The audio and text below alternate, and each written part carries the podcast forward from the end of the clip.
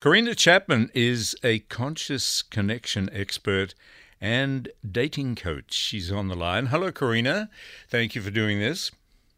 You're welcome. I would imagine, particularly with the dating coach side of your business, you're pretty busy these days. People seem to need a lot of help in that regard, do they not? They absolutely do, yes. I think everyone's being, becoming disillusioned with the online dating scene and realising that it doesn't always work. So, what are we going to do? Go back to uh, being recommended to somebody by friends and meeting people in discos? that was traditional when we were younger, yes. but I think we've expanded it a bit further now. Yeah. It's a bit more about going to places that have interests that you're into, which might be a jogging club or a networking meeting, meeting people organically and striking up a connection that way instead, rather than just focusing on wanting to find someone to date.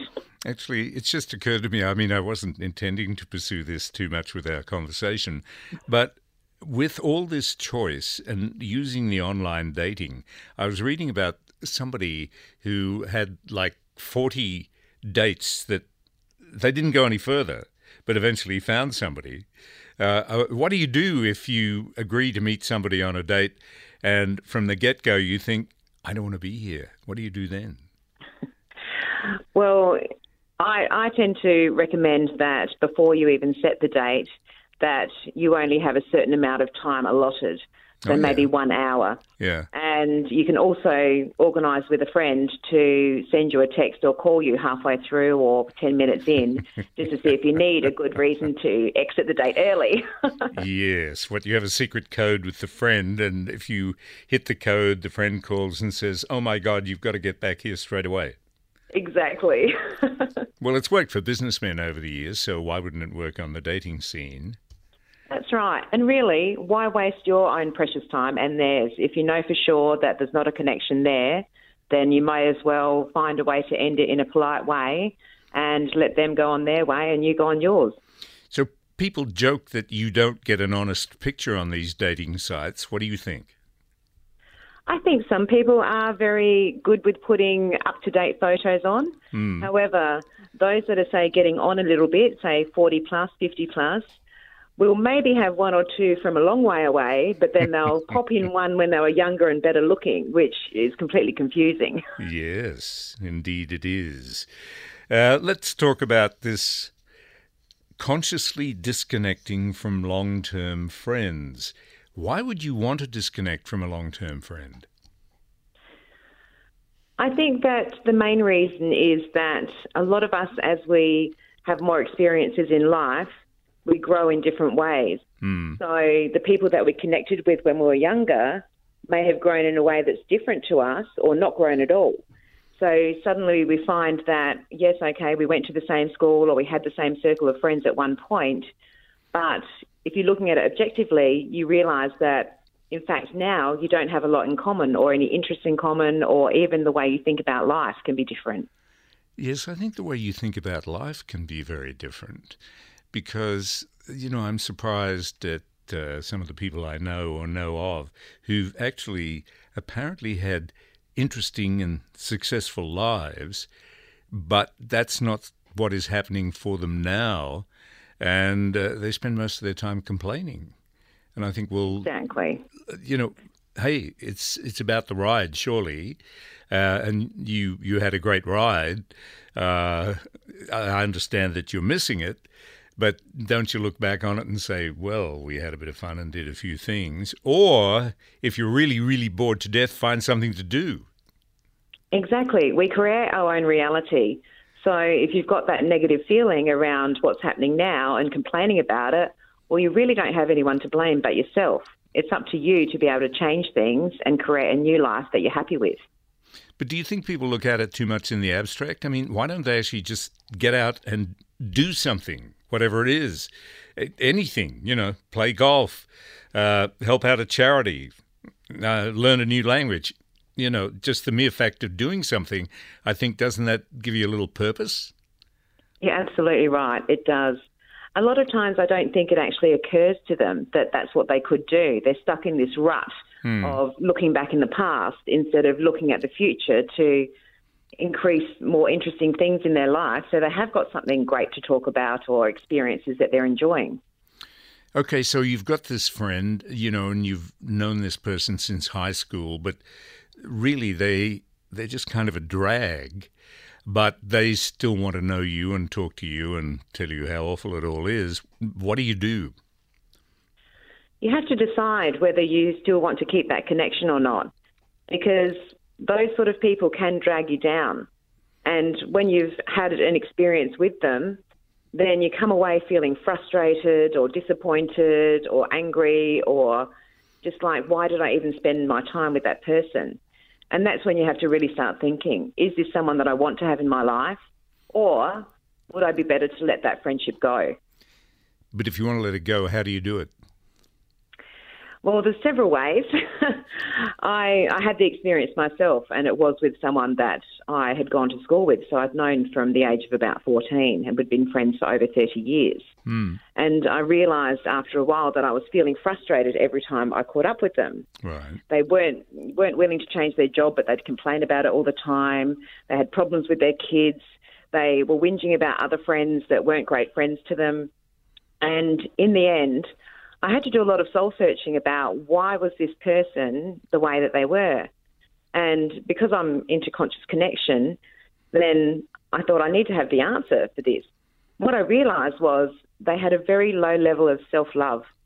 And because if you love yourself and you hate your job, mm. then you think, I'll be kind to myself and I'll find another job that I like right. or I enjoy. Yeah. Whereas if you consistently don't think that you're worth putting the effort in to change your life around to make it happier, then in the end, I'm on a different vibration than what you are and a different path. So it's better to just step back from that. And we did have a conversation about it, which was very difficult and challenging to have. And I wanted to say, look, although there's many great points about you and you've got a lot of great characteristics that I wouldn't have been friends with you for this long had you not had. But this is what I'm noticing is that your level of self love is low. I'm working on really making mine high, and I feel like we're just not on the same path anymore. How did that go down? not very well. Yeah. I think they were very shocked, to yeah. be honest. And I, I was trying to do it as gently and kindly as possible. I certainly wish them well, and I hope that they do manage to have a great life and, and turn things around. But for me, looking after myself, I needed to step away from that friendship. So I stepped back with love. I sent them a message afterwards saying, look, these are all the great things about you. And, you know, I have valued your friendship and, and appreciated that time. But we're just on a different path now. And, and I feel that I need to go this direction, which is a bit different to where you are. So do you actually say, don't call me anymore? Yes, I kind of did. Not specifically like that, mm. but they were sort of trying to guilt me at one point, saying, well, you know, you're only one of two friends that I've had for a long time that I keep oh, catching yeah. up with. And I said, well, maybe I need to be off that list then. I need to, maybe, you know, it's better for us not to see each other again. But does that have an impact on you? Like you feel some responsibility for breaking it off and maybe make the, making their life even more miserable than it apparently is? No, I I felt that I felt the loss of the friendship, of Yeah. course, uh, but I also recognised that by stepping away from that type of person gives me new opportunities and new space in my calendar to be able to start creating new positive connections that are going to be in alignment with me and with what my values are now and where I want to go in the future. So I felt that for the sake of loving myself the most, which we do need to do, then this was going to be the best thing for, for all of us. Otherwise, I would end up resenting that friendship and that friend over time. So that was the best thing that I could do to try and have it be as, as painless as possible. But it was a very difficult thing and, and challenging to stand up and be able to voice out that you know, we're just not on the same path anymore and I wish you well in life, but kind of don't call me again.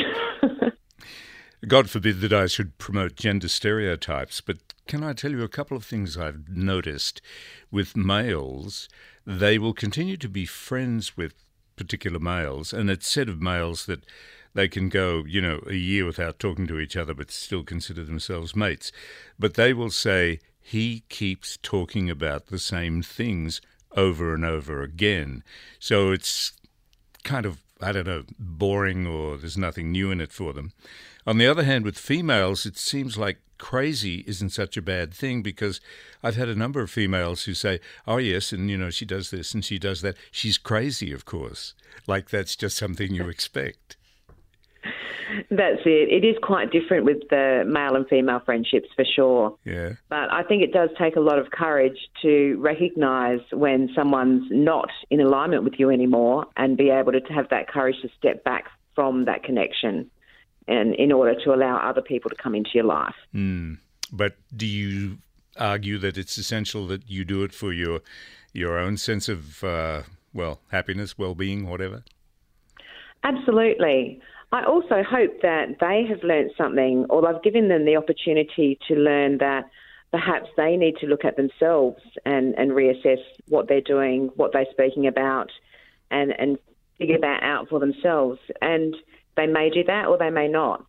But all I can be responsible for is the choice that I make and the people that I hang around with, mm. because we are the sum total of the five people we, we hang around with the most. So the five people. You know, yeah. Yeah. So we want to know who is in our, our circle. Yeah. And are they supporting and uplifting us or are they dragging us down?